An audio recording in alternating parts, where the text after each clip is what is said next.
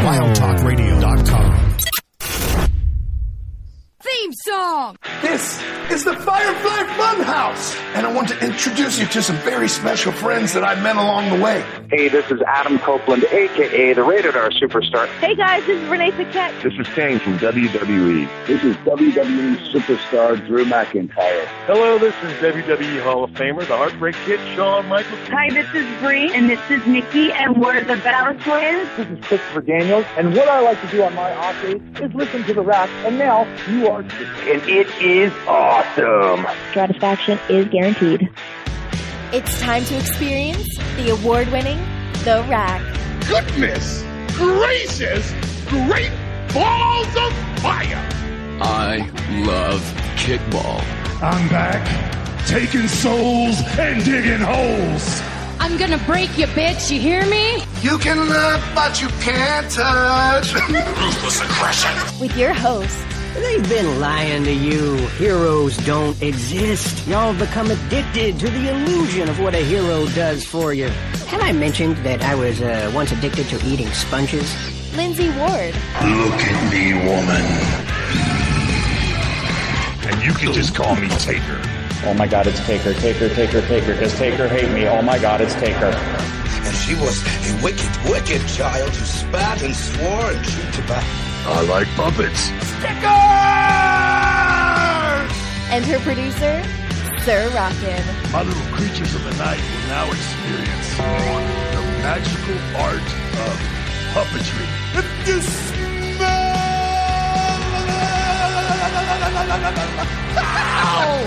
what the game is playing. Live on the Wild Talk Radio Network.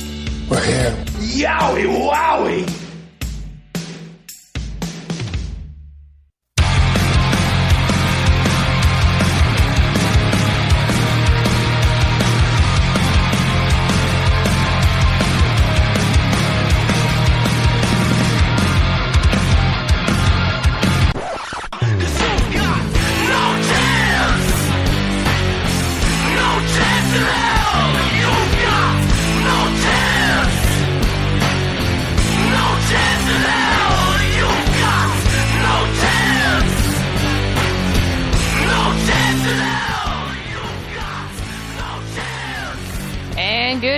Everyone. Welcome to the Rack right here on WildTalkRadio.com. Brought to you by our friends over at MBG Films. Check them out YouTube.com slash MBG1211. And if you're listening to us over on RackRadioshow.com, WildTalkRadio.com, or directly on Twitch, thank you so much for tuning in. We greatly appreciate it. If you're on Twitch and you happen to have a Prime Gaming sub available, you can use it here for free for 30 days. All you have to do is hit the little purple button at the bottom of the screen and you can subscribe for free. It is that simple. You can also subscribe the regular way, follow the channel, hang out and chat, or listen to the archive. We are happy to have you any way we can get you. And yes, folks, this is our last show until May the 4th, so please take note at the, for the programming. We will not be live with this show until May the 4th because I get to go on vacation. I'm your host, Lindsey Ward. Joining me, as always, is the ever faithful producer slash co-host slash handyman, Sir Rockin'. We're, we're, we're, we'll figure things out. You tweet us at Wild Talk What do you do with yourself? It's gonna be. I, I don't know. We'll figure it out. We're going to figure it out. Tweet us at Wild Talk Radio at Record Show at Listen Sport. Come to WildTalkRadio.com, RecordShow.com, Twitch.tv slash WT Live. To interact with us live. Fortnite stream. I could do Fortnite streams. You could with Could- Brent. He would have to be available. Oh yeah. That's the key to the thing is availability of uh, A certain intern. will he or will he ever show up to partake? that that is uh the, we're gonna figure we'll have content chat i promise you we, we will come up with some additional content. What, what? I, I don't know. Oh yeah the sixers are gonna be playing. Yo that's i'm gonna distractions. Oh they should be over by 10 o'clock. I mean we'll be fine. Replaced with basketball.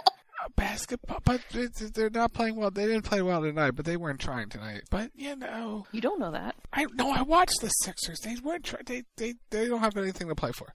Anyway, um, yeah. So we're gonna come up with ideas. We'll come up with a stream or two to fill in the gaps. Cause I Mondays you're you're all gonna have to deal with me and me alone, and you you guys will have to put up with it for a post show. That's kind of the plan at the moment. Me talking to you, and you talking to me, and we'll we'll figure it out from there. But this is the final rack till till May.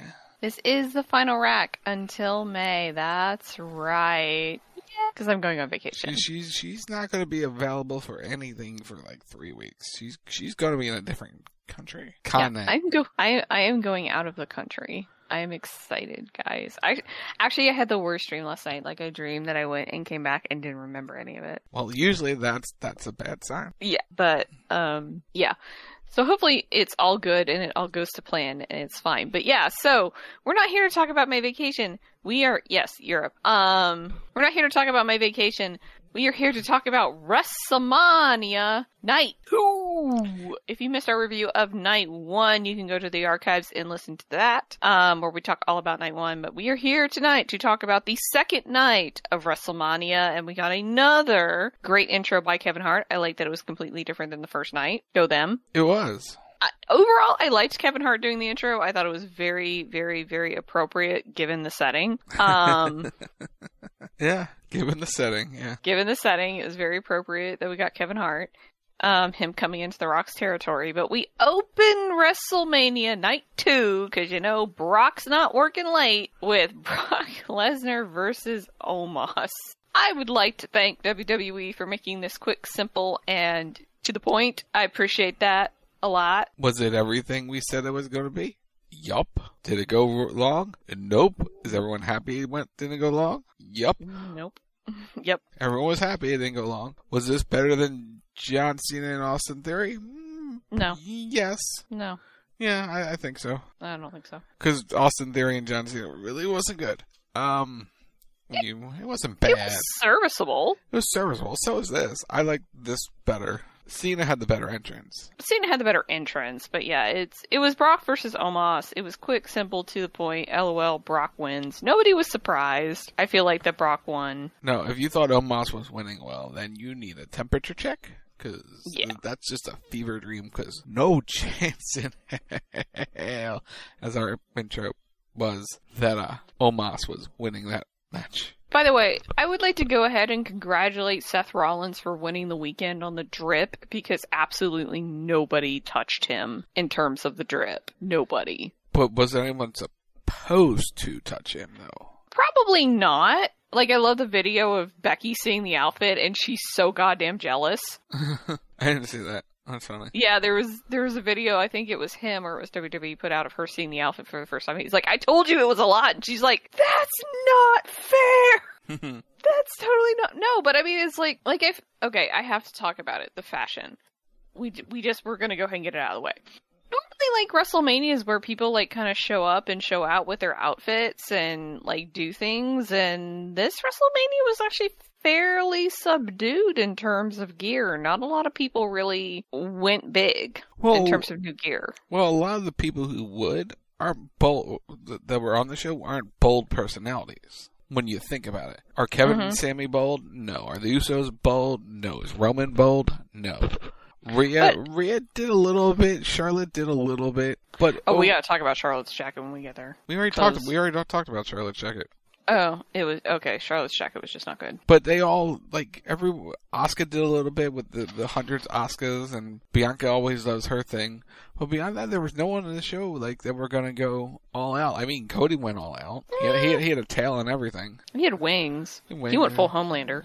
Yeah. So he like for his presentation, he went all out. Roman just was Roman and, and stuff. Like the bigger and had more fanfare and entrances than gear because. But even the entrances were kind of a little overwhelming in cases. Underwhelming, you know, or underwhelming. Yeah, excuse me. They were underwhelming. Like I, I get what they were trying to do with the virtual reality. I get that, but in terms of like the set, and maybe that's where they had the limitations was the set. I don't know, but like the entrances were just sort of okay. Like they, again, it was something where you had some special moments for people, and we're going to talk about one of them that was really special, but like for the most part, the entrances were just, they were okay overall across two nights. I thought they were pretty good. I, I don't know. I, I didn't have high expectations. See, I did because it's WrestleMania. Hmm, okay. I thought they, they will never, they, they will never top though the inflatable awesome. It is iconic. Bring it back. Iconic. So up next we had And do not get on my dick about whether I get things out of order or not, okay? Just don't because it's been four days and I've slept since then. Okay? Okay, because you're you're testing my memory to remember this now. I'm using Wikipedia. okay, because first, well, but then I'm going to stop you because we had Miz and, and, and Snoop open the show again, which was fine. We did have we did have Miz and Snoop open the show, and that continued to build build uh, tension between the two. We had Snoop throughout the night as well, but we will we'll go into Ronda Rousey and Shayna Baszler taking on Liv Morgan and Raquel Rodriguez taking on Natty and Shotzi, taking on Chelsea Green and Sonya Deville um, for a women's WrestleMania Showcase Fatal Four Way Tag Team match. Okay. Outfits, uh, Liv and Raquel, they, they those were pretty good. Um, Chelsea Green was an MVP of this match because her running away and diving off the top rope was fantastic. Oh my god, it was insane. Shayna Ronda really didn't do anything. Liv and Raquel were, were stars. Natty sharpshooter, double sharpshooter needs to go. Um, Ch- uh, I mentioned Chelsea's dive. Chelsea was overall good. Shotzi performed well, solid.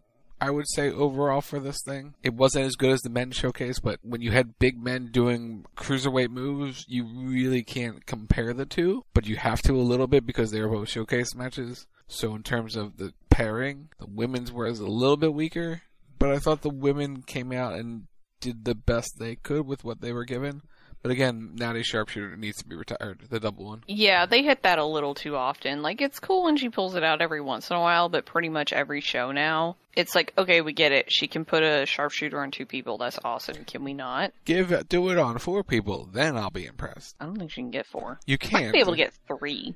Then try three next time. Do something different because the double just doesn't work. But yeah, this was all about Ronda and Shayna looked like Shayna was limping a little bit um, towards the end of the match, and Ronda mm-hmm. was very limited in what she could do, so she was cleared enough to do a couple moves, but really wasn't a lot. But this was put together so she would have a match on WrestleMania and get a win at WrestleMania because the idea is to put Shayna and Ronda in a tag team program at some point with the champions down the road when everyone is healthy to do so. So it was like, here's the win. We'll see where it goes. I wish they were healthy enough to do more and add to the match. Yeah, but it was fine. It was it was, it was all fun. perfectly fine. Again, it it was something serviceable. You had a couple high points, but for the most part, it was just sort of there, right? Like it wasn't meant to be anything big or grand or spectacular.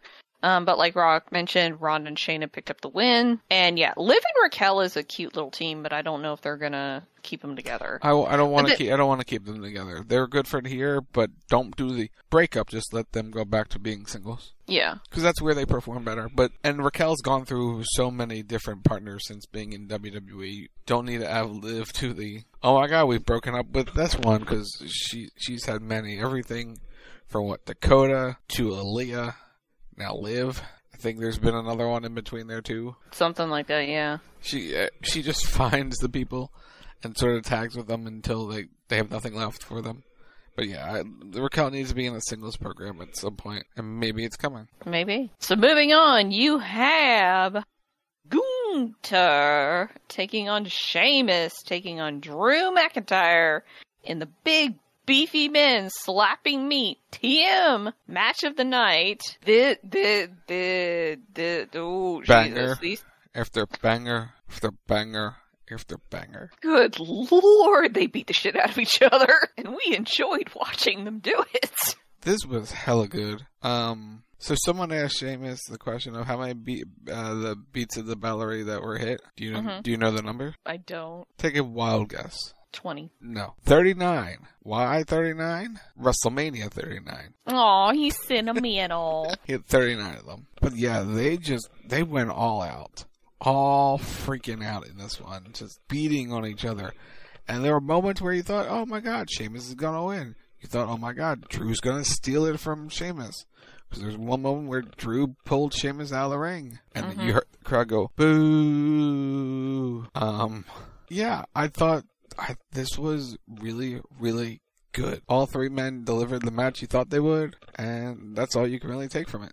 A really good match. I like how they pulled out the Imperium entrance for Gunther. Well, the big show. See, they they stepped up a little bit with entrances. I know, but you pull out the big entrance for Gunther. You had Drew come out in a white kilt, which different. I'm not sure how I feel about. Wasn't my favorite look for him, but He's a good guy. You gotta go white. And then you had Sheamus, who's just white. Um, but yeah, no, this was this was fantastic. I we all loved everything about this. It delivered everything we could ever want, and then some. It was it sad that Sheamus didn't win. Yeah, I'll admit it was sad Sheamus didn't win because like I think a lot of us wanted him to win the IC title just to get it, but at the same time, Gunther is a long-standing champion, and it kind of started a theme. It did for the th- night.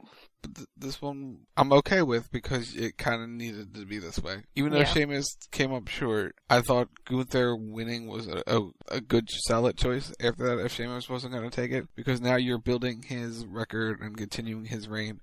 Because I think people want him to beat Honky Tonk Man's record next, which would take him in a, he's like a few more months to do that. And it's something with Sheamus that eventually you can build to is that he wins the IC title and he gets the distinction and then he he either retires or he moves on. Like because it could be that Sheamus I think Sheamus wants it. I don't say that he wouldn't want it, but like, you know, it's something that we're all kind of projecting onto him that to have that status because he's held literally every other title. So I think he's already technically a Grand Slam champion. A couple times over actually. Um but, it would a- just in terms of holding every title. Yeah, we want him to hold all the things, including the women's title, but they won't let him. So, which I still say it would be hilarious if they just let him do it for like one day. They make him the women's champion for like one day, just because it'd be funny. But anyway, moving on to speaking of the women's champions, we had your champion Bianca Belair getting the ultimate face entrance with what I'm calling the girl boss dance troupe. She had this amazing all girl It was the, ensemble. it was the Divas of Compton. Divas of Compton, thank you. They showed up, they danced their hearts out, they looked fantastic, they were amazing. And then there's the girl who did the backbend. I feel so bad for that girl. Oh my gosh, this poor child. Not her be- mother yeah, not because of what her performance, but what she's about to tell you. Yeah, unfortunately, this poor girl's mother passed away that same day, like on the day of WrestleMania. And, like, this girl came out and still did the show. Like, bless her for that. The girls were all supportive of her and w- encouraged her to come out and do it. And yeah, it was a f- that was a fun entrance. It was cre- the back backbend was creepy as hell. Yeah, yeah, it was like, wait, wait, wait, wait, wait, what's going on here? And then what was nice is Bianca had a little moment with her and Yeah, that was make her feel special. And Like that. That's the good stuff. That's good WWE right there. Yeah, As the tagline is, putting smiles on people's faces. Yep. And Bianca did just that. All the kids were having fun. They were excited. They got to do the entrance with her. She looked absolutely amazing. Speaking of Um, speaking of um, Bianca's gear, Hmm. apparently she didn't have time to finish her ring jacket, and Dakota helped her finish. Oh, nice. Mm-hmm. See, girls helping girls. Yep. It still amazes me that she makes her gear. Yeah, Girl, you you could have that stuff made, but oh no, she's like I'm making my own, and it shows because she she's can make gear, man. I guess she, She can make some good stuff. She don't trust anyone else. Hey, you know, sometimes it's how you gotta roll. But Bianca Belair took on Asuka, who had a special entrance with all the different versions of Asuka's in her uh, ring kimonos until she cool. came out. That was cool. That was very cool. It was cool to see all the old kimonos, and you know, Asuka came to the ring looking. Here's the thing about Asuka. I want to know how. I want to know how they do her face paint because that shit held the whole match. It's, it's the good stuff. I mean, it didn't flake, it didn't rub, it didn't do anything. Like the most she had was like face paint. Or like her lipstick face paint had smeared a little bit. But that was it. Like the rest of it held. And that's usually that's just because of the mist. Usually that's why the lipstick goes away a little bit. Yeah. Like I want to know I want to know what she does that like Finn Balor doesn't because like that shit consistently holds. Yeah, on purpose. It's a good shit. She she she knows what she's doing. Um This was a heck of a match. This was good. Was it my favorite match between them? No, but this was good. Like at least to me, this kind of lacked a little bit of oomph. A little bit because, the- Because- the, the story was a little underwhelming because you can't really build a story, especially when you weren't sure whether Asuka was a heel or not until the very end, and even then she really didn't come off as much of a heel. Mm-hmm. Like that's the thing. People wanted Asuka to win. People were booing Bianca a little bit because they wanted Asuka to win, but there were a large majority that still wanted Bianca to win. So it's like you didn't know who to cheer for. There was no actual underdog in this fight, which kills some of the emotional investment. TM. Uh, for this fight. Well, I think they tried to make Bianca a an underdog just a little bit with Asuka, but it just but, it didn't quite play the way that they wanted it to because it's very hard to make Bianca an underdog at this point because she's had the, the title for a year. And she's taken on all comers and she's defeated all comers. So it's very, very difficult to say of, oh, Bianca's an underdog against Asuka because that's just not true. When you're the EST of WWE and you're the the, the EST of everything they do, it's hard to come across as a, a sympathetic babyface underdog when you have the title for a year, as you mentioned. It's not going to work. Only way to come off as really as an underdog is if you're not champion or you're against someone bigger than you, and there really is no one on the roster bigger than Bianca Belair. Right. In terms of size. So it, but like I said, it was a good match. It was a fun match. They they did well together, but in the end, Bianca picks up the victory and she continues her reign as your Raw Women's Champion. Like I said last Thursday, this was the move because you look at the record. She's now, and they've been touting a three-peat at WrestleMania. That's going to mean something down the road. She's not going to go Taker levels, but if you continue going on, she she's gonna if she gets five or six wins in a row at WrestleMania under her, that's pretty good. It'll mean something when someone finally beats her on that in that stage. Because now that we're up at three, it's like one and zero. All right, whatever. Two and zero. Okay, we're good. Three and zero. Now you're starting something. Mm-hmm. It's, it's building momentum. And I mean, who knows? She may make Taker level. Taker made it to 21. I don't think she'll ever get to Taker's level. Mm. I, I don't think she'll be around that long. Well, we'll see. Because she does she want she wants kids at some point. Yeah, that's fair. Well, I mean, Becky had kids and she came back. She did. Vice versa, Asuka has yet to win at WrestleMania. I know she's what 0 and 5. It'll be big eventually if she gets it.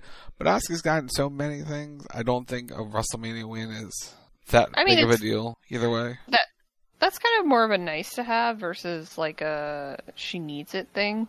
Yeah. Considering all the history she's made and everything else she's done. She's, so she's, she's been pretty good for herself. She has enough records. So So if she ever gets it, she gets it. If not, it's not the it's not the biggest crime in the world to be not have a win at WrestleMania. So moving on to your little bathroom break, food break, moment of the night. And how did we know? Oh, we didn't talk about it. We forgot to talk about it at the top of the show. What? So we need to talk about it. We'll we'll save it to the end. Okay. Talk about the end. Okay. So Snoop Dogg and Miz came back out. And they started to have a little banter. And they started to have a little, you know, back and forth. And things started to get aggressive. And well, you know, Miz finally had enough and Snoop Dogg finally had enough. And I'm trying to remember based on memory, which again, I had spent four days and I've slept, um, what happened totally. But basically, Snoop Dogg and Miz get into it. And well, Snoop Dogg needed just a little help against the Miz. And he set up a, basically, he was, goaded him into having another match because he got him in the match against Pat McAfee, which Pat McAfee won. So he goaded him into this one with another surprise. The surprise being one Shane McMahon. Which actually was a surprise given his comment or given Vince's comments about Shane and the fact that they would never let Shane get another pop. And oh boy, did he get a pop! As long as um, Shane McMahon would never get another pop, as long as Vince McMahon owned WWE. And then here we are, the day the day of everyone talking uh, about uh, you know things, and 12 hours before it all became official. Official. Uh, Shane O'Mac, who I heard was in, in attendance on Sunday. I was like, all right, cool, Shane's there. Meaning must be something, you know, it's WrestleMania. Linda was there. So, like, Steph was backstage or something. But Linda was there and it was like, oh, Shane's there? Cool. Shane's there. He's not going to do anything. He's just Shane. It's, it's WrestleMania. All the rest, they always show up. It's Hollywood. His music playing. It's like, oh my goodness, Shane O'Mac is trying, is hustling and bustling to the ring and blowing up trying to get to the ring. Um, and Shane O does "What's up, Hollywood?" and, and gets the big thing, and then they make the match official. It's Shane and and and uh, Miz a WrestleMania rematch of all things. WrestleMania what thirty five? I think it was. I think in, so, in yeah. New York. So they do the collar and elbow tie up, a headlock. Irish whip into the ropes, leapfrog, drop down, trying to go goes for another leapfrog, and well, um, the leg did not go up that time. Uh, Shane O'Mac stumbles and fumbles, and down he goes. And then the big MVP, Snoop Doggy Dogg, gets in the ring, figures out what to do, pops Miz with a right hand. Miz gets back up, pops him again, and then goes and drops the people's elbow slowly and uh, pins the Miz one, two, three for the victory. I will. This is this is how bad it was, right? So you know how WWE sends out the fan council surveys? Mm-hmm. It was not listed as Miz versus Shane McMahon. It was listed as Miz versus Snoop Dogg. Yep. That's what I have on Wikipedia. It says Snoop Dogg defeated The Miz. Yeah, they they, it's they like Shane's not even mentioned. Shane's not even mentioned. So officially, that let's gonna we're gonna do the cue up the sound in here. Bones breaking, backs cracking, shoulders snapping. It's this week's injury roundup. Ladies and gentlemen, boys and girls, children of all ages. Torn quad. Hashtag blame Brent. I mean, you have to respect Shane for yes, Brent, you have a mania moment. Um, you have to respect Shane for continuing the family tradition of tearing your quad in a fluff match. Because what? Hunter, Hunter, it wasn't a fluff match the first time Hunter tore his quad, but Hunter's torn both his quads. Vince has torn both his quads. Vin, didn't Vince tear both his quads getting into the ring? Mm-hmm. So you have that. And now Shane has continued the family tradition. So yes, he will be out indefinitely with the torn quad. He's already had surgery. It's successful. So he's on the mend. Yeah. Actually, Brent, technically you have multiple moments at WrestleMania because now we have to talk about the other blame Brent that happened because there's two. Edge and Finn Balor in a Hell in a Cell match, which was brought to you by the Pope's Exorcist. They got Russell Crowe to do, like, I guess a voiceover for it. Did, yeah. Or like a video for it. Uh huh. Um, to introduce the match. Edge, when we talked about entrances, the, the, the, there was an entrance here. What was he wearing? There were choices made. What was he wearing? I don't know. It was like a disco skull hood thing that just I the wings were cool. So It was Brood Edge because that's what it said on the Titantron. Brood Edge. it said Brood Edge. They did the flame circle. He came up through the flame circle and he has this mask hood thing. I don't quite know how to describe it. It was like basically like a full face hood that came down over his neck and his collarbone and his back. And he had it on and he had this actually I liked the jacket. The jacket was cool, but he had this sort of like distressed jacket on and then he had wings. And they they didn't play the brood music. They played some kind of other music that just came up and it was brood edge. Um and he comes up through the flame and he just comes up through the ramp. It's like, oh good, he actually gets to do the proper entrance. And he comes up and it's just the disco skull. That's all I remember is just seeing the disco skull. And it's like, what? What is going on right now? And then like it goes dark and then of course they hit the Alter Bridge entrance and he comes out. Um or he comes down the ramp with it. Um but yeah, there there were choices made. Beth Phoenix had fun with it from what I saw. Um but not sure what's going on here. And then there's Finbert. We got Demon. We got full Demon. Oh, including old music. Including old music. He did the full entrance, which God bless him. For a second, I was going to freak out because, like, you know how he does the crawling? Mm-hmm. He started to do the crawling at the top of the ramp, and I'm like, oh, oh my God. You are not going to crawl the 40 miles down that ramp to the ring. It's like Vin, or it's like Finn. Your your biceps and your quads can't take that. I don't care if they're made of steel like the rest of you. It's like a mile to the ring. Thankfully, he didn't. He did like a weird slow motion dance spinny dance with smoke sticks. That'll allow them to cover from probably you know really fast walking to the ring. Probably. Yeah, because if you slow it down, it gives him time. He does a little spin thing, so it you, it's like the Morrison entrance from before. Like mm-hmm. he would do the slow motion, so he had like ten more seconds to get down there. But so the the, the entrances were fine. Um, we had color coded weapons. We had red and purple, red versus purple, because each team I re- each team brought their own equipment. I guess I don't know. I will say this: I liked the table when they first whipped out the table because I was like, "Oh, it's sparkly." it's a sparkle purple table. kind of. I was like, does it mean something? Wait, there was a purple table? Yes, with the first table that they pulled out had was purple No. and it had sparkles. I don't remember a purple table. I remember the purple table because there was like a red chair. There was a, And, a like- purple Singapore cane and a red chair. I don't remember. No, no, no, no. There was a purple table. Okay, I'll take your word for it. I don't remember. I mean, they tried something with this. I I respect the fact that they tried something with this.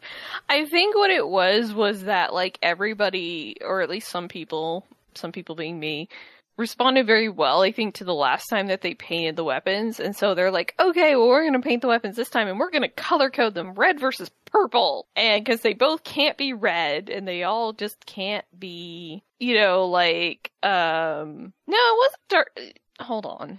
It may going to like look. I, I understand where he's going with the, the, the dark purple. Um, if she tries Purple to find it, but they went they went for it. They went out and just they they got physical. We had the uh, Finn trapped in the Kane's Kane's spot that they took from the Usos cage match. Um, we had shots through the table, and then Finn's head got smashed from a ladder. So what had happened was Edge threw a ladder at Finn. Finn took the ladder head on, got his hand up, and it cracked him in the skull. So at that point, officials decided, hey, we need to check on the demon. And boy, howdy, did they check on the demon.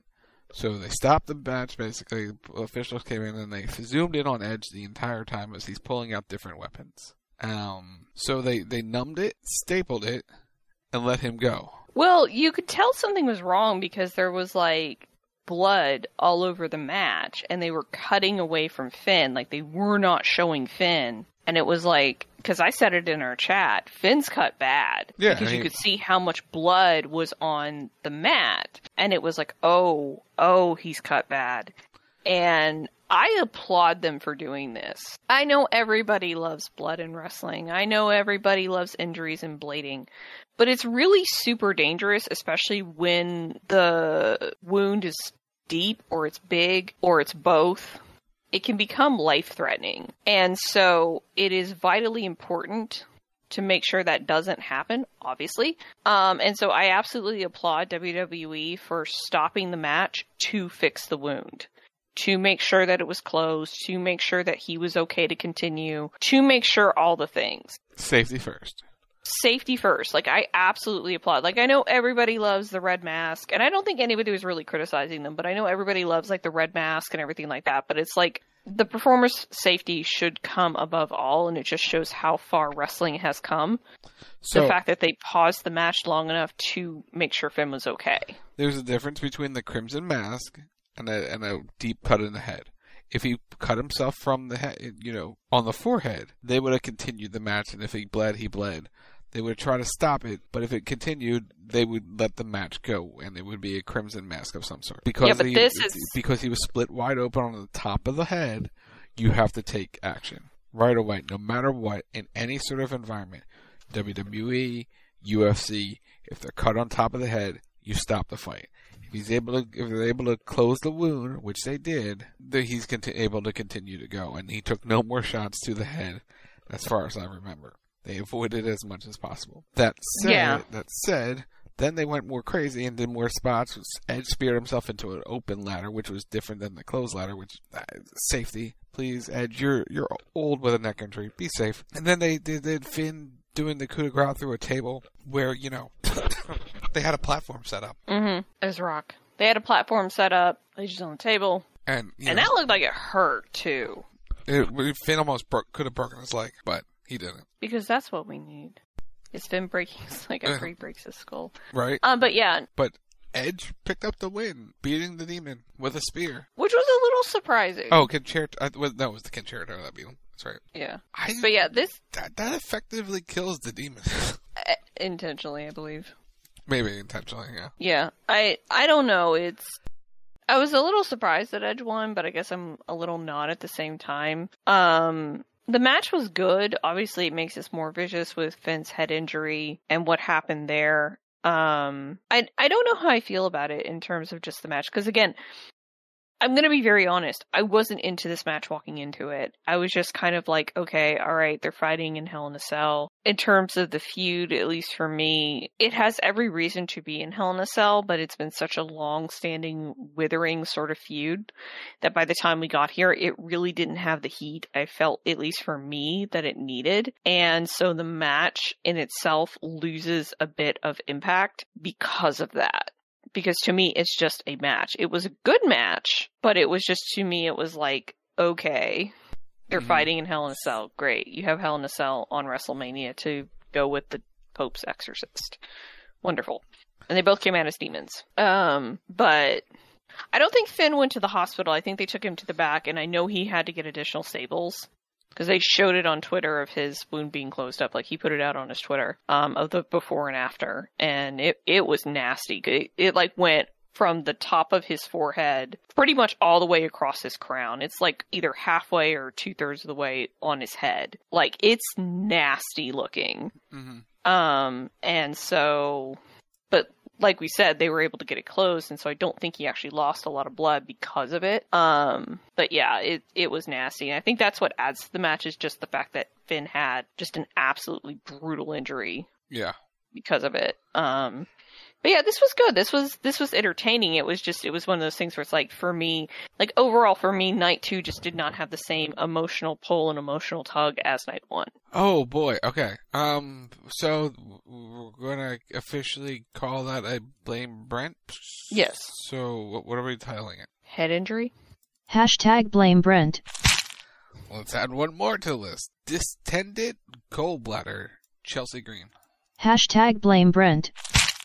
What? Distended gallbladder. She tweeted it out an hour ago. Is she gonna have to have surgery? She's in the hospital at the moment. Oh, feel better, Chelsea. Mm-hmm. Damn. Yeah, she can. She can never catch a break. Poor thing. Yeah. Well, I mean, hopefully at least they can like, um, yeah. Typically, if anything happens with your gallbladder, they just pop it out unless they can treat it with antibiotics. Um, but hopefully it's something that she doesn't necessarily need to wrestle and she can continue to be an on-camera character. But Mm-hmm. She should definitely need convalescent heal, but yeah, she just can't catch a break, man. It sucks for her. Uh, yeah, really, really can't catch a break. All right, let's get to the main event. Which this it felt weird when we got to the main event because like, wait, it's already time for this, but you forget that this night was one match shorter than than the previous night. So and t- your... and Shane tore his quad, so they cut out like five minutes extra. Minutes. Yeah, and and Shane tore his quad. Um, oh, by the way, Bobby Lashley walked out with his trophy. Congrats. Um, and nothing happened. Nothing happened. And Finn fucked his head up. Um, so you're reigning, defending, undisputed WWE Universal Champion, the Tribal Chief, the head of the island of relevant, whatever the fuck the title is. Head of the table. Roman... The, the, the head of the table, the, the Tribal Chief. There we go. Roman Reigns with Paul Heyman and Solo Sikoa. And, and, and six pianos. Well, I was going to get there. Just going to say everyone who accompanied him. Six pianos. Six pianists. P- anyway, continue. Took on Cody Rhodes in your main event. Roman Roman had an entrance. Oh my goodness, as Rock mentioned, he had the six pianists playing him to the ring. Props to the chick that had the bass line in the back. She was owning that shit like you wouldn't believe. Um, be- be- just... before before you continue, Ash, how many people that cover wrestling do you actually follow? I want to know what blow up means. Anyway, continue. Well, I mean, Twitter did implode, but his timeline. I want to know how many he follows for to blow up. I just continue. we'll get there. We'll get there. Um, and then you had Cody come out, and he had all the pyro in the world. Number one. He had all the pyro in the world. He went full Homelander mode. He had like a jacket with like angel wings on the back. So they went ultra babyface with him. Oh Jesus! Did they go ultra baby?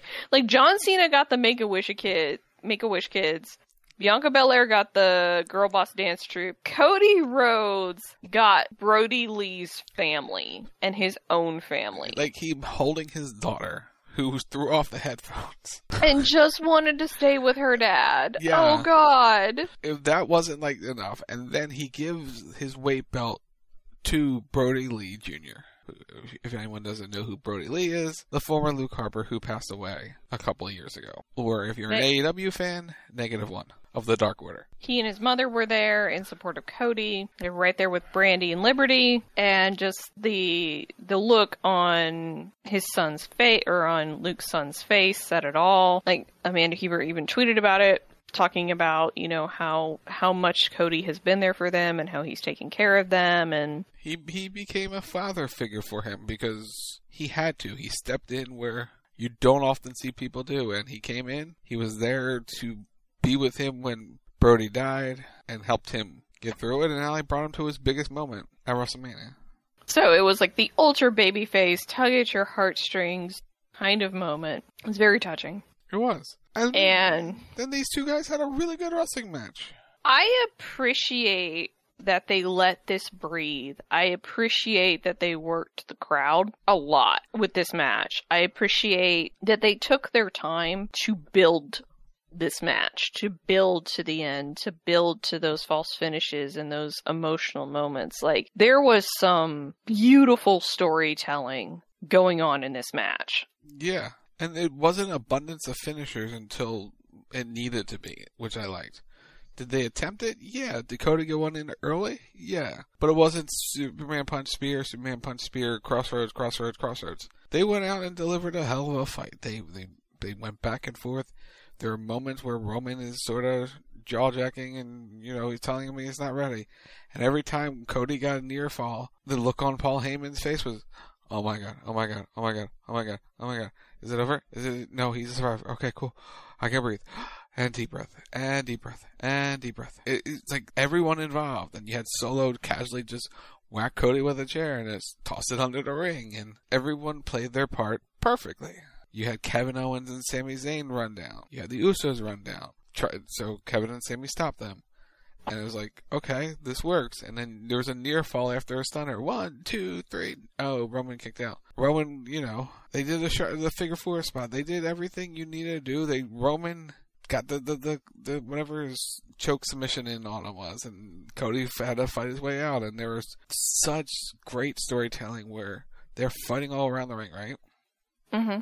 And every few seconds, when the referee got up to six, seven, one of them would roll back into the ring, break the count. Yeah, that was good. Yeah. So it's like, it was great storytelling throughout the thing, and it all worked as it should have. Roman going through the table, or it was good. It just, everything worked in terms of the match. They laid it out perfectly. They had everyone on the edge of their feet. Everyone wanting Cody.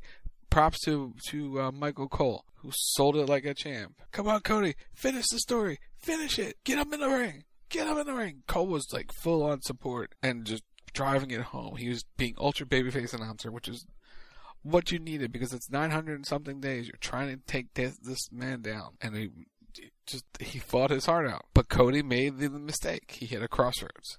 And then the second one. And then Paul Heyman got up on the ring apron. Cody should have just hit the third, but he backed himself up into a corner to get Simone spiked into a spear. You're a winner, and still. I know a lot of people were upset about this. I know a lot of people canceled their cocks because of this. Um, I will say this that I, I called it. I said it on Thursday. There's doubt. They're putting doubt out there about Cody. Was it all written in the stars? Was it all there that yes, Cody should have won? Could he have won? Absolutely. But we talked about it. It's the predictable thing. It's been talked about for a year, ever since, or more, ever since Cody came back. It's like, when is Cody going to take the title off of, of Roman? It's been that, that speculated on. And now we get here, and it's WrestleMania night two. You're in the middle of a historic reign with Roman Reigns. He's a little bit over, I think, 50, or he was right about 50 days away from achieving 1,000 days as champion. Consistent days by the way, not overall consistent days as champion. And so you have that weighing in the factor. The other factor is the thing that we're going to talk about after, which is a specific sale that rumor started swirling about before WrestleMania ever started. And if you look at who stayed champion tonight, or on that night, which is Roman and Bianca, Those are the two faces of WWE. That's who they send out to do the press, the humanitarian work, along with several other people. But in terms of your top faces and top heels that do all your press work, that is Bianca and that is Roman.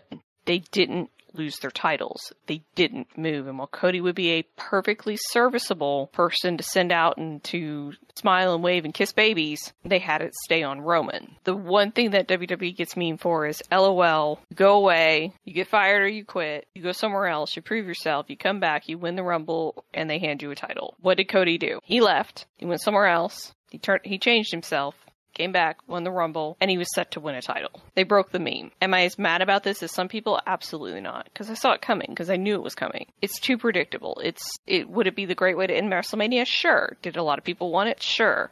But as we've seen, Cody is going to have to face some adversity. Cody is going to have to prove himself more ready than what he has already done. Roman's not going to be that easy to take down, and it kind of, at least to me, is sort of an insult to everybody that's come before Cody to um to just have Roman lose in that fashion, right? Because I'm gonna be real, Cody earned the shot, but he didn't earn the shot. Not in the same way of when you compare the story to Sami Zayn, right? Where you look at everything that Sami went through to get to that title shot and how hard he had to fight to get it. And in the end, Sami wasn't enough to beat Roman. So the fact that you have Cody standing on the sidelines with the Rumble win, waiting in the wings, it's kind of to be an insult to people like Sami and other people who have fought their way to get there. So now Cody is going to have to do the same thing. Cody's going to have to fight his way back to get there because Roman's not just going to let him take the title. So, so what you're telling me is he's going to have to overcome his own version of hard times. Mm-hmm. Something like that. Yeah. I mean, that's that's that's kind of a thing. All right, let me clear up some misconceptions. Number one, the finish is not all because of Vincent Kennedy McMahon. The finish of, Pro- of WrestleMania was put together and decided upon a month ago. They've been adding doubt for since Elimination Chamber. If you look at the way that the promos went, if you look at if you go back and you actually look at how they told that story, it was pretty much they were pretty much forecasting that Cody was going to lose. So, so that that is the number one thing.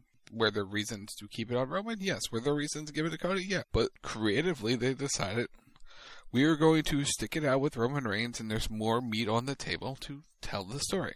Is it the right decision? Time will tell. I think it is because now what you're going to see and what we've already started to see is one Cody the deal with Brock Lesnar and the fact that Cody's going to have to potentially face off against Brock Lesnar, and two with the whole situation with the Usos.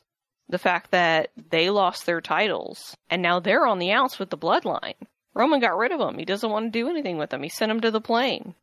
Solo Sikoa is the new favorite child. He is for the moment. For the moment, but what we're beginning to see is the beginning of the end of the bloodline. And I will say it, I will stand on this hill until somebody pushes me off of it. Roman Reigns is not going to lose that title until he ha- is alone. Until all of his cousins and Paul Heyman have walked away from him or betrayed him or have had enough of his shit. Like, mm. that's it. That's how Roman's going to lose that title. Is that everyone else is going to abandon him. Everyone else is going to walk away from him, and it's just going to be Roman. And that's when you can have someone like Cody come in and take it off of him. But until the the odds with the bloodline are just too stacked because we saw it without the Usos with Solo and Heyman, Roman was able to get it done. Yeah. And like that's the thing. LeMans, I'm glad you came around a little bit on that one. Thank you. Like it sucks that Cody lost because again, it's the perfect. It is the perfect baby face story. It is the childhood dream coming true, right? What has Cody wanted? Why did Cody leave in the first place? Because he wanted to be a main event guy. So he fucked off on his contract. He walked away. He forms AEW. He does his thing in AEW. He decides to leave and come back to WWE because the timing is right. Yeah. He comes back. They're ready to make him a star. They've got him all set up for it. And then boom, he tears his pack and he's gone for nine to 10 months and he has to come overcome that and come back. And then he comes back and he wins the Royal Rumble. And what happens? Sami Zayn fucking catches fire. And so Cody part of Cody's build, I think a little bit was sacrificed for Sami Zayn, which perfectly fine. Nothing wrong with that. We got a hell of a match out of Roman and Sami, And then you come to Cody, right? And the problem with Cody is Sami because everybody wanted Sami. Everybody did. We were all sitting here. It's like, God damn, I want to see them do it. Just do the thing. And then we get Sami versus Cody, right? But they didn't do it. And then Cody's got to follow that. Cody's got to follow the emotional pull and tug that comes from the match with Sami Zayn and kind of how all the air was let out of the room when Sami lost, right? So Cody's got to come behind that. And because of that, I just don't think the build had the same level of impact. I disagree because if you look at Twitter, there was emotional investment in Cody's Oh. storyline. There was. I'm not saying there wasn't. I'm just saying that like all the air kind of gets let out of the room when Sami loses, and we all kind of look at Cody and we're like, "So you gonna do the thing, or you not gonna do the thing?" And he didn't do the thing because it just wasn't his day. If I'm wondering if he didn't get injured, they would have given the titles. No, he was never getting. He Roman was going to get to 900. Roman was going to get to WrestleMania. Whether they could have, because the idea was always okay. If Dwayne's going to be here, Dwayne's going to get Roman, and we'll figure it all out. If it's not, we got Cody because Cody's going to be coming back, and he's going to be our main eventer. Cody was never going to get the titles at SummerSlam last year. He was never going to get the titles before then because that would have been too soon, and you have to tell the story. You legitimately have to tell a story to get him there. Cody would have had other opponents to get there. He probably have gone through Rollins and then Bobby Lashley, and you would have found other people. He was. I don't think they had the idea of it to a thousand, but when people start figuring out numbers and do math, and math is hard on the internet for people to figure it out, you go, huh? So this is where he's at, and well, maybe if they can get him to this, and then maybe he'll get him to this point, and it's it's an ever evolving thing. Are, people go and is, is Cody Rhodes buried? That is No. the dumbest take on the internet. If you're so upset and you cancel your subscription to a service that you watch for professional wrestling sports entertainment, they already got your money. So, haha, they win, you lose. Suck on that because that's what happens. And and here's the thing. People will, will bitch and moan and complain and want to cancel their subscriptions. People will go on the Twitters and cancel it. Fine. Please go on to Twitter and continue to complain about WWE, especially about the mustache, because that's the only thing that's going to change anything going forward in World Wrestling Entertainment. That's the only thing. Er- Cody was still over as all hell on Monday night. Sami Zayn, when everyone said, "Oh my God, I couldn't believe they didn't do it to Sami in, in, in February," Sami Zayn is still massively over, and so they're they're doing things right. Two years ago, you were all like, "Roman Reigns, why, why can't they get let Roman Reigns finally win this and do this the right way with him?" Now they're doing it the right way the right way with him, and guess what? Everyone's complaining that they're still doing it the right way. Like, what do you want from them? You want them to do it the right way with this person, this person. You can't. Every time that Roman wins, every time that Roman retains, it becomes bigger and bigger. It's getting on the level of Taker's streak where it's who can beat Roman Reigns? Who's out there that can possibly beat Roman Reigns? And all of our money was on Cody. All of our money was on Cody. We were fully expecting them to do it because it's, again, it's the predictable thing, right? Cody came back. He won the Royal Rumble, and now it's give him his title, but it's like, uh, uh not so fast. No, we we want to make him suffer a little bit first, which I respect because Hot how do you build a top babyface? Hot times, daddy, hot times. You make him suffer just a tad. You make him go through some hard times, and you build him into your top baby face and make him a force to be reckoned with. Because he took Roman, to, he took Roman to task. Roman didn't exactly confidently walk away. They kind of had to carry his ass a little bit. So you know that Cody was right there. He just needs that little extra oomph. And by having him face those hard times and having him kind of get maybe a chip on his shoulder about it, we could see a different Cody Rhodes. We could see a more intense Cody Rhodes coming out of this as a result, right? Because it's like he loses to Roman. And then the next night, he comes out and he delivers a great promo against Roman where he's basically like, You didn't really win because you cheated. I want my rematch. He's telling a story, and for those wondering, the Brock angle was again figured out a month ago. Yeah. Brock Lesnar just doesn't exactly show up and do shit. They have to pay him for that. So there's that. So for everyone, the Vince McMahon creative issues were not the Brock Lesnar Cody Rhodes angle. Vince McMahon creative issues. Rollins. No, it wasn't Seth, Seth Rollins. And what that that's all hearsay. That was all him walking like that was always the plan. Um, It was a bad plan. it was a very bad plan. Doesn't mean it was good creative. Just wasn't anyway. Vince McMahon creative issues were other things, which we'll get to right now because let's spin this a little bit. Let's talk about the mustache in the in the room. Oh God, it's such a terrible mustache. Vincent, so awful. Vincent Kennedy McMahon is back in WWE. He is signed and sealed, delivered an employee of World Wrestling Entertainment. Why? Because he's on, a dick. Yes. Two, he made a deal over the weekend. They've been in negotiations for a few weeks with Endeavor, not the UFC. With Endeavor. Everyone paying attention to fact number one UFC did not buy WWE. Endeavor did not buy WWE. Endeavor, who owns UFC, is merging UFC and WWE into an, its own company on the on the on the stock market, going under the name TKO as, as the symbol. They are going to, they are going to be a combined unit going forward. So UFC and WWE will be under Endeavor. Endeavor is going to use its assets in all facets of entertainment and sports to help bring up the value of WWE. WWE is currently valued at 9.3 billion, that's a B, dollars. UFC is 12 point 12 point something, 12.1. Anyway, something like, something like that. It's close to like 22 million, 22 billion dollars combined as a group. Something ridiculous. That's that's a lot. So that's going to be taken public once it go through all the proper channels, yada yada yada. So as it stands, Endeavor CEO Endeavor Ari Ari from Endeavor is going to be the top guy. WWE is going to be 49% in the deal. Endeavor's 51. There's your split of who has the most power. Vincent Kennedy McMahon will be the the executive chairman of the board. Dana White, who had nothing to do with the merger or anything of this deal, will stay on as president of UFC. Nick Khan will be the president of WWE, and so on and so forth. It'll be split six to five in terms of board members, with Endeavor having six and WWE having five. Get the math? Good. Again, Dana White not in charge of doing this. Endeavor owns UFC. Dana White has no say whether UFC and WWE get merged.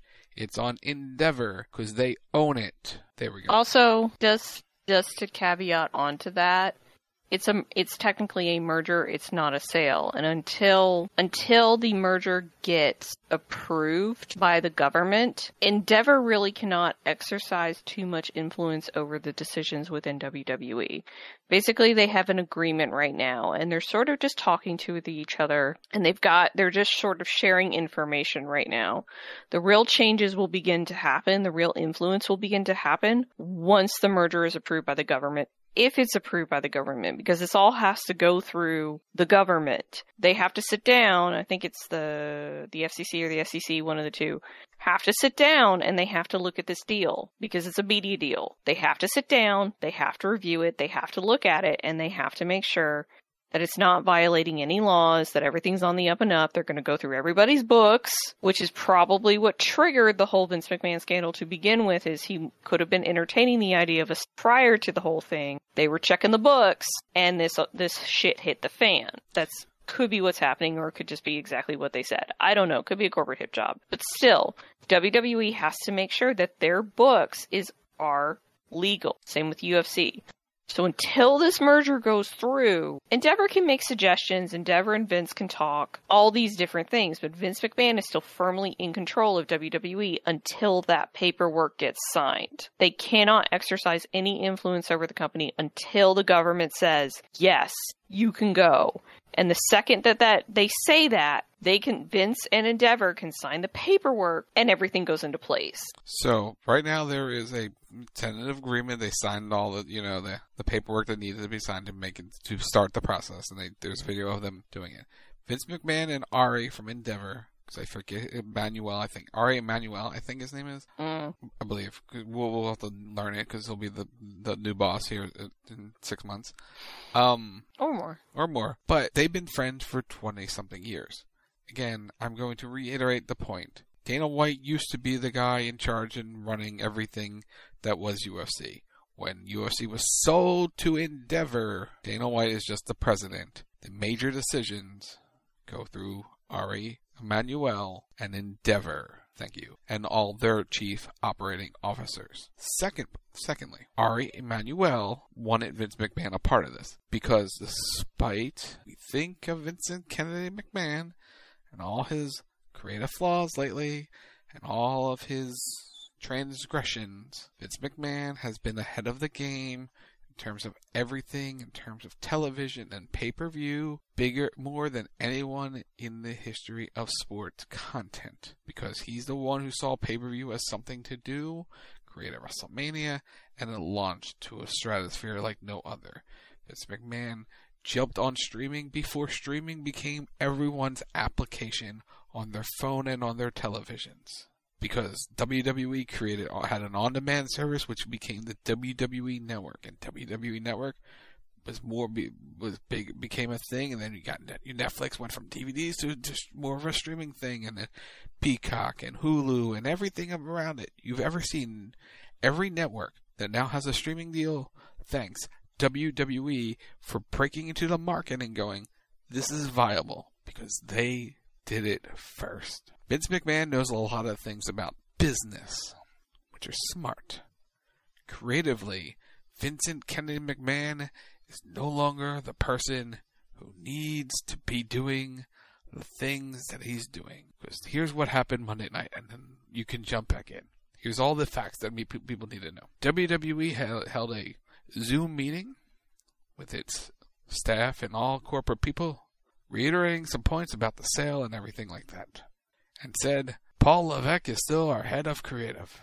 They had a meeting with its talent wrestlers at 6 p.m. Paul Triple H Levesque is still the head of creative. 7 p.m.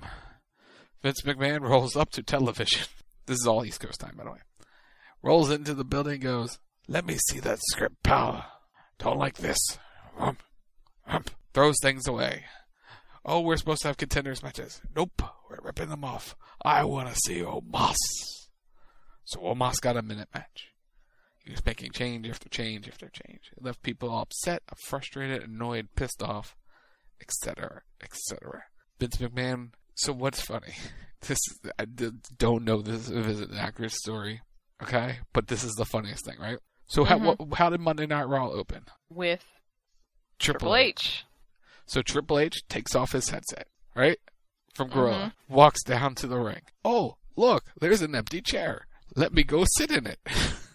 Puts on Hunter's headset. Ooh, this chair feels comfy. I'm not going to get up for the rest of the night. I'm going to sit next to Bruce and we're going to have a Monday Night Raw. If it happened that way, that's the funniest way to happen. I'm going to say Hunter out there and I'm going to take his seat. It probably didn't happen that way. But imagine if it did and Hunter gets it back. He's no longer sitting in the big chair, he's in the smaller chair. Next to Bruce on the other side of Bruce because Vince is in the main one. Uh, yeah. I did hear today that they had they they went ahead and announced that WWE will likely face lay, layoffs after the merger goes through, which you know that just helps morale so so much. Which, if you've ever been through a corporate merger before, they always say that like they, there's a winning side in a merger and there's a and WWE is technically on the losing side because they're losing control they're they're not getting the majority stake. So Endeavor's going to make the decisions. And one of the things that you do when you do the corporate mergers is you go in, you clean the company, you basically you combine trim all the fat that they can. Yeah, they're going to combine things. It's a corporate combining. So yeah, you don't need two PR departments. You need one.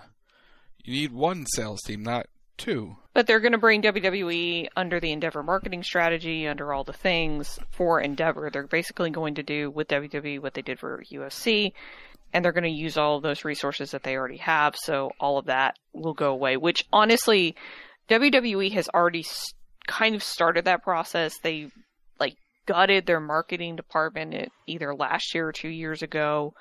They've sort of gutted various different areas within the company for whatever reason because they can, but you know, it it will be I guess a little bit easier. I don't know if they they've rehired those people or not. I don't think they have because I haven't seen those jobs go out, but you feel bad for the people that are getting laid off because that's never fun. It sucks to get laid off. Yeah, and most of the layoffs is going to be in the corporate side. It's not going to be talent because that we know of. That we know of, and, and, some people will lose their jobs because that's just a cycle and of the business. WWE lays off people. Um, It's not. And there are people that are asking to be let go. talent is very upset, and if things go the way they are, they may ask for the release, and that is what it is. But we've all we've been talking about the cycle, and WWE's been talking about the cycle of developmental. People will, be, will come and go. To, the top talent will come and go because it's just the cycle and nature of the business. With Endeavor, they'll, they're more likely to keep more of the top talent because they'll be able to market them, and a lot of jobs would be safe when Endeavor takes over because Endeavor is going to want to invest in marketing the top talent and not worrying about losing them, and then they're wasting money promoting them. That is the one benefit of that group with their talent agency and everything like that. They're going to want to keep talent in spots so they can market them. It's a genius move. Lower mm-hmm. end, that's up for equation. When it comes to the wrestling, the day-to-day wrestling, that's still the WWE is going to handle their own thing. Their endeavor is going to stay out of the creative aspect, the booking. That's where, that's where they're not experts at. That's why they have Triple H and Vince McMahon, etc. Vince McMahon just needs to stay out of the weeds, as he said he was going to. He was going to handle high-end creative, whatever that means. High-level creative, top-tier talent, whatever. The bigger picture. Basically, what it implies is that Vince. It, the way that I take that is when he says, I'm going to be involved in creative at a high level, is that Vince is back as the filter. And everything gets filtered up to him, and I would expect that Vince McMahon gets final say in everything that WWE does from a creative standpoint, which could be good, could be bad, depending on the talent. Because as we know, Vince has his favorites, and then he doesn't have his favorites. And Vince has also supposedly said that Hunter's doing a great job. He likes what Hunter's doing. Everybody's really happy with with Hunter's vision. Um, but we'll see. Time will tell because Vince got Vince. Vince is a vengeful fucker. He is. He sure is. But coming, what the talent, the, the the what people did not like was Vince McMahon coming in right before the show, ripping up scripts, changing things, etc., etc. That's where people and talent got nervous. You can argue day and night about what the creative is. That's not what the problem is. It's changing it last second because with Hunter, they've been planning stuff out months in advance, and they still have the general idea is still planned out and whatever. But Vince McMahon needs to stay out of the room and let the matches and angles be booked the way they need to be. If he doesn't like it, you have a conversation. You don't rip it up an hour before the show and change things because that is when the morale hits lowest. From what I've heard, morale was pretty low Monday night. As yeah. low as it was a year and a half ago at the Royal Rumble, where everything got really, really bad. So, here we are. Here we are. I mean, from a performance perspective, being a performer, being a professional, a lot of this stuff is rehearsed beforehand. Pretty much all of it is rehearsed beforehand. Mm-hmm. Right? Because it's acting, it's performing. So you need to go out there and you need to make sure you know your lines. You need to make sure it's all going to work right. So it has to be incredibly frustrating from a performing perspective that in some cases they didn't even have a script until they were going to show and then everybody had to shit and you may or may not have had had the time to properly rehearse what you're supposed to do. With Hunter, there's been an end game. There's been a point that they're working to. There have been scripts available. Have there been changes? Yes, but it's nothing in into what in comparison to what they were dealing with. And so it's like a consistent working environment where you come to work, you get what you're supposed to do, you go rehearse it, and then you perform it, right? And then it all goes to plan, and then you're building to points in storylines.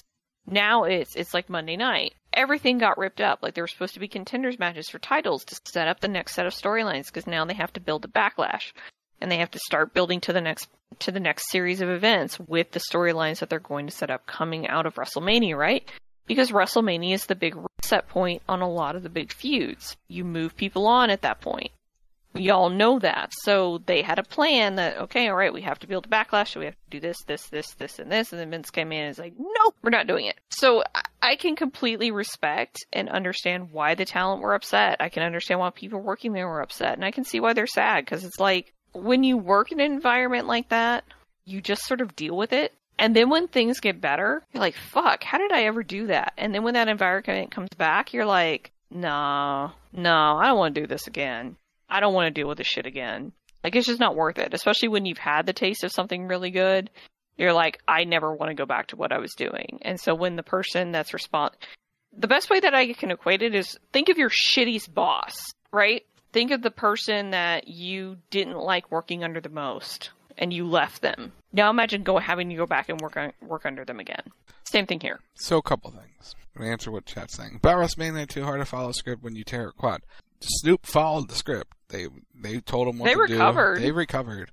Um, like it was fine. It was you, fine. You didn't, you did. You every... didn't even really notice because like Shane just disappeared and then Snoop took over and it it just continued on like it was supposed to. It was yeah. They just you know they told him what to do, when to do it. If you heard, you can hear it in the commentary in the, the from the um, referee and stuff. Um, that's why you send people out like the Miz, who who's trained for this. Yeah, with celebrities like Snoop Dogg is because he is completely safe. He knows what to do. He knows how to do it. That's why you had the ref out there helping. Yeah. And number two, I mean, they cut Bayley from the show instead of having her out there with the girls for some reason. I can give you a devil's advocate why Bayley was not on the show in that situation. And I could see this from a Vince McMahon perspective of not wanting her out there. Okay, so her girls are going to lose, correct? Which mm-hmm. they did. So now you got to find a way for Bayley to creatively get involved and you know try to get her out of the match so the girls lose. So instead of trying to creatively come out a way to remove Bayley from the situation, because if her girls are in a situation where they're about to lose, she's going to interfere. So instead of making the Bayley character look weaker, let's just remove her from the situation in general, since Damage Control was booked to lose. I can see it from the devil's advocate side of why Bayley wasn't out there everyone's reading a lot into the the um, tweet she made about saying goodbye and everything. The, the story during the fairy tale ending or whatever it was said bye. I think that more had to do with she lost to Lita, Trish, and Lita and Trish at WrestleMania, and kind of like that because people are reading way too much into things. But who knows? I could be completely wrong. But this is me seeing the other side of the coin from a level-headed perspective of, well, this is probably why they kept her out because you book it where Bayley's just not going to be involved watching her girls lose. Bayley's not there, so her girls lost. Common sense booking. That's kind of just the way I see it. And not freaking out over, well, they cut her from the show. Well, there had to be a reason, and thinking about it and knowing w- how WWE books, that's how I would add it up. It's logical. I don't know if it if it's real or not. I don't know if it's real or not, logical. but it's a that's the devil's advocate logical answer to that thought of, well, how do you remove her from the situation? Well, they, because the internet's been spe- internet's speculating about things, and there's a, a fake Twitter saying she asked for her release. Like, you know, it's you read all the comments. What are people else? What are people going to react to? It's like internet just speculates about everything. We're just speculating. It's it is what it is. Anyway, no, nobody really knows what's going on. Um, and the thing is, is with the merger, with the return of Vince, with a lot of different things, there's, it's just a very confusing, and I'm going to say frightening in WWE because nobody knows what's going to happen, right? Nobody knows how things are going to go with this. And so it's, there's a lot of rumor, there's a lot of speculation. Bayley could have talked about, been talking about Trish and Lita for all we know because she worshipped them when she was younger. And what do they say? Never meet your idols, especially if your idols turn out to be assholes. Something to that effect. Mm-hmm. That could be what it's about. We don't know. You don't know. Like, you don't. The, there's nothing. Nothing we really know about anything. Let's. It's like for right now, just keep an eye on everything and let's see where it goes. They could be splitting up damage control because it's frankly not gone anywhere. Um, and that's not on Vince that that's happened. It's just creatively it hasn't gone anywhere, or too many places, I should say. But they may not. We don't know. It's all speculation. It's all rumor, and nobody knows the truth. And the people that do, they aren't talking. So, so here, here's here's what I say to people on the internet about go what's touch grass. Well, yes, but number two, what is the, the next few days and weeks ahead are going to be really rough. Um, if Vincent Kennedy McMahon gets on a plane, his own plane, flies to Portland, Oregon tomorrow, we, we may be doomed. Because if he's flying to Portland, Oregon, no offense to Portland, Oregon, Vince McMahon is going to be on headsets and uh, heavily involved in the weeds, even though he says he's no longer in the, the, the weeds. If he flies to Monday Night Raw next week, we're we're going to be in for a rough run. If he's staying in back in Stamford, you have more wiggle room to kind of yes boss, yes boss, yes boss, and then put on a better show when without him knowing what the hell's going on. Why didn't you do what I said? So you, if he's not there, you can do more things about it and uh, apologize later than uh, than anything else. You can have more control and settle people in. But if he's there and causing chaos and ripping up scripts, you're in uh in some trouble. Yeah, that that's why I was alluding to him flying to Portland. SmackDown's in Portland. I will say this: if it becomes too much of a burden, and when I say burden, I mean when it begins to inve- affect the potential investment by Endeavor in WWE, there will be conversations had.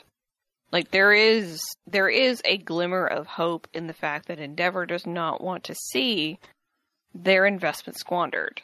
And while Ari loves Vince and their BFFs and everything like that, there is a specific level of investment that has been made by Nick Khan and Triple H over the last six to eight months since Vince went away, where talented. the company has seen a rise, where the company has been improving, where the valuation is improving, especially with them going into TV negotiations and everything else. So that's what Endeavor's looking at is they're looking at the the WWE now and the trajectory for WWE. And it's so it's if Vince starts coming in and starts fucking with shit and starts ruining the product, there will be a conversation had and it's like you need to get your hands out of it. They can't necessarily tell him what to do because they aren't merged, but they can threaten to kill the deal They can if he doesn't behave himself. they can threaten uh, threaten in some manners. The- They the- can threaten in some manners, but I don't know. I what I haven't heard is if any money has changed hands, which I don't no, think any money has changed hands. There's never going to be a dollar changed hands. Here's a couple of things. They'll throw money at each other. Well, but but nothing if it, nothing's really going to change in terms of money. Here's what needs to they're paying attention to. If you are upset with the product, verbally talk about it on social media in a constructive manner. Yeah, don't scream. Don't scream. Constructively criticize what is going on and why it's not going on. Just just saying fire Vince in no no context, they're just going to look at you as a troll and not really care. If you give them context and feedback of what you do not like and what's going on, then they'll they'll notice when trending topics pop up on Twitter, when when there's worst Raw and fire Vince and all these things, they'll look at your comments and see it, the public image and the the perspective of what people are seeing and, and how it's going. They'll be aware of it, and then they'll recommend, hey, hey Vince, we see what's going on. Can you kind of can you see tell us what's going on and figure it out from there? We, we we know the bill of goods and everything. You said, hey, this, you're not going to be involved, but things are involved, and your talent is unhappy. If talent starts speaking out and makes verbal comments about it and starts making phone calls and emails about it to people that they know, then you'll have a situation where, okay, Vince, what's going on here? Can you explain what's happening? And then he'll have to explain what's going on in his involvement and everything like that. Endeavor will care when stock, shareholders start bitching. Yes, and when they when the stock price goes down, the price is going up. But they also see a pers- the, the they see what's going on, and people they're very aware of what is happening and how Monday went. And if Monday continues to go into Friday, and Friday goes into Monday, and Monday goes back into Friday, and you're going down that course, and talent are un, are not happy because they were lied to, and that Mm-hmm. that's where it all boils down to the talent, whether they like Vince or not, and a lot of them still everyone likes Vince to a certain point. They've gotten along along with Vince, right? People like John Cena, Brock Lesnar, Roman Reigns, they've all been done very well under Vince, Vince Kenny McMahon, Bayley, and all the Becky Lynch, Ronda Rousey. Everyone's done well with Vince at the helm. But when they're lied to and told, hey, Paul Levesque is in charge now of creative and he's running things. And then Vince comes in and does the exact opposite of what he says in an email and a Zoom call and everything else. What they're told, they're made liars out of Triple H and the Khan and everyone else who said, hey, Hunter is in charge, he's running the show. He's the head of creative, he's the chief content officer. Everything goes through him, and Vince will just be Vince. When you're lied to, that's when people get frustrated and pissed off. Until they're told, hey, properly, Vince is back, he's in charge, then they figure it out. Because they were lied to on Monday. And that's where people got mad and frustrated, and, and all the talk has started to happen because they were lied to right to their faces hey, Vince is still not here. And then Vince is here doing Vince things again, which left everyone happy, unhappy. They were mad, they were frustrated, they were pissed off because whether the creative is good or bad, they were lied to. And that's where you where talent unrest happens. And then once you settle that and say, "Hey, this is now the chain of events," well, then you're honest with your talent. If you're not honest with them, they're gonna they're gonna be disgruntled, and you you'll the product will suffer from that point. So yeah, we'll see. I mean, I would hope he has the common sense. And just to go back on the shareholders for a second, the shareholders will not start complaining until the stock price drops.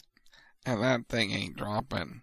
It it's dr- going up. It dropped on Monday when because people were nervous a little bit, and then everyone, um, Wall Street was like, "Hey, this is a really good deal." It went back way up, and every time and every time Vince shows back up, the stock's Stock gone up. up. It's gone up because it's Vince, and you see, yeah, because they the staple is Vince. They know what's going on. Did it go up without Vince? Yes, but when he came back the last time, it went up because it's Vince, and it's like we're he's here to sell. So everyone's now in favor. So a comment that was made and or a comment that I heard about before was like, well, okay, so what can they do about Vince?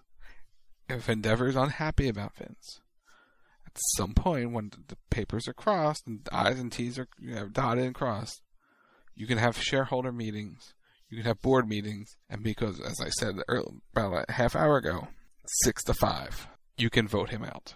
Yeah. He can still retain his shares, but at that point you can remove him from the company. Now Vince is under a two-year contract. But you can always buy out contracts. There's always Oh yeah, you can always buy out contracts. We don't know if he's going to sign another one. He could just literally be here to have his final say and go out his way, or he could be here to make everybody's life miserable. Who knows? But he is under a two-year contract, likely to see out the completion of the merger because once the papers are signed, presuming it happens before the end of 2023 because he signed it retroactively to January.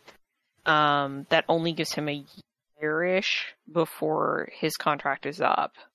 So it will take at least that much time, if not longer, for those companies to merge. Um, because you just have to put all the pieces together and put everything in place. You have to figure out all sorts of shit um, for everybody. So that takes time when you have multi-billion dollar corporations. Um, so it could be that Vince is literally just here for the merger and the sale and to see, sit at the helm and make sure everything goes right for WWE and look out for their interests, along with Nick Khan and everybody else. Or he could be back to run things. Like, let's not forget, Vince is almost 80. So a comment was made, uh, this was a quote, he's an hmm. 80 year old Tasmanian devil Monday night.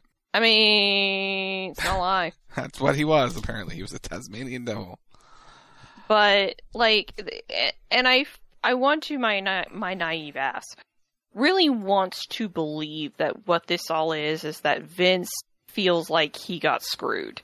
And so now Vince is coming back and he's screwing everybody else and he's going to go out his way.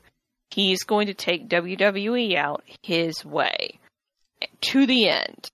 And that's what this all really is is he's going to sell it. He's going to make sure that his children don't get their hands on it or whatever. Who knows what's going through vince's brain right? But in the end vince is securing the future for the mcmahon family. 9.3 billion dollars on top of what he already has is going to provided they don't invest it super poorly um, will last the family for quite a long time especially depending on how it's managed so in terms of his family's future it is secure, completely secure, which I think has always been Vince's goal is to take care of his family. Um, but we'll see, because like I said, Vince is almost 80. Vince may not have the energy to do everything anymore. I think there's some acknowledgement of that there.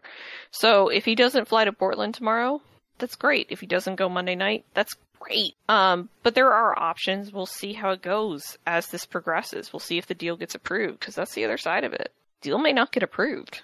Government may look at this and it's like, yeah, this is a really good deal, but we don't like this because people are having a hard time getting shit through right now. So we'll see. But and we will keep you posted on that, but not before May fourth. So warning everyone right now. May fourth, we're going to be long.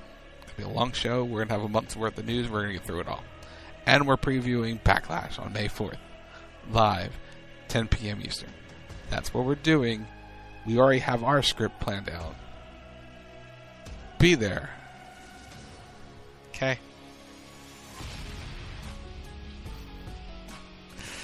But that'll do it for the Rack Live here on Wild Talk Radio Network. Saturday night, 9.30 p.m. is Fortnite with Friends. Followed by CB Radio Live, 11.30 p.m. Eastern.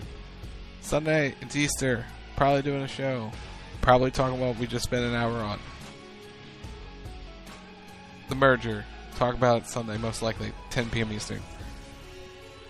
I, I um, there will be a post show Monday. If I'm solo, I'm solo. If Lindsey's here, are you here Monday? Yeah, I'm here Monday. I leave Tuesday. Okay. She'll be here Monday for the post show, 11 p.m. Eastern. What we do next Thursday night, we'll figure it out next Thursday. We may stream something, we may not. It depends on my mood. We'll do something, maybe. do something during the week. I don't know. Figure it out. Maybe Fortnite, maybe 2K. I don't know. Figure it out. We'll do some kind. We will keep you company while Lindsey's away. on Thursdays at some point. We'll do something. I don't know. Keep following the Twitters at Wild Talk Radio. Facebook.com says Wild Talk Radio Network. We'll figure it out. I don't have a plan yet. We'll figure it out. It's been a long month. We'll, we'll, come up with something. That Rack Radio Show on all social media platforms, wherever you get your podcasts. Just search for the Rack Radio Show. Hey, Chad, if you have that Amazon Prime, click the purple rectangle button below the screen. Support the channel. Do the thing. You can also use credit card Rock and Sock or Lynn's M Ward in the Fortnite item shop or Epic Game Store. Why? Because we are hashtag Epic Partners. You can follow me on Twitter at LynnsWard, L-N-S-W-D. You can check out my Twitch channel, twitch.tv slash LynnsWard. You can check out my YouTube channel, youtube.com slash at symbol LynnsWard. And use the creator code because, yes, there's a new season of Genshin Impact coming, and yes, there will be banners. So if you want to buy your crystals, or your skins or your whatever, use the creator code because hashtag epic partners. Um, and while you're on YouTube, please check out youtube.com slash MBG1211. That's MBG Films, our good friend Matt. He does some amazing content over there. So like, subscribe, follow, do all the things on the YouTubes and the Twitches and all the things. Um, but with that, we're gonna go. I'll see you guys if you're around Monday night, but if you're not, I'll see you in a month. Till then. Bye.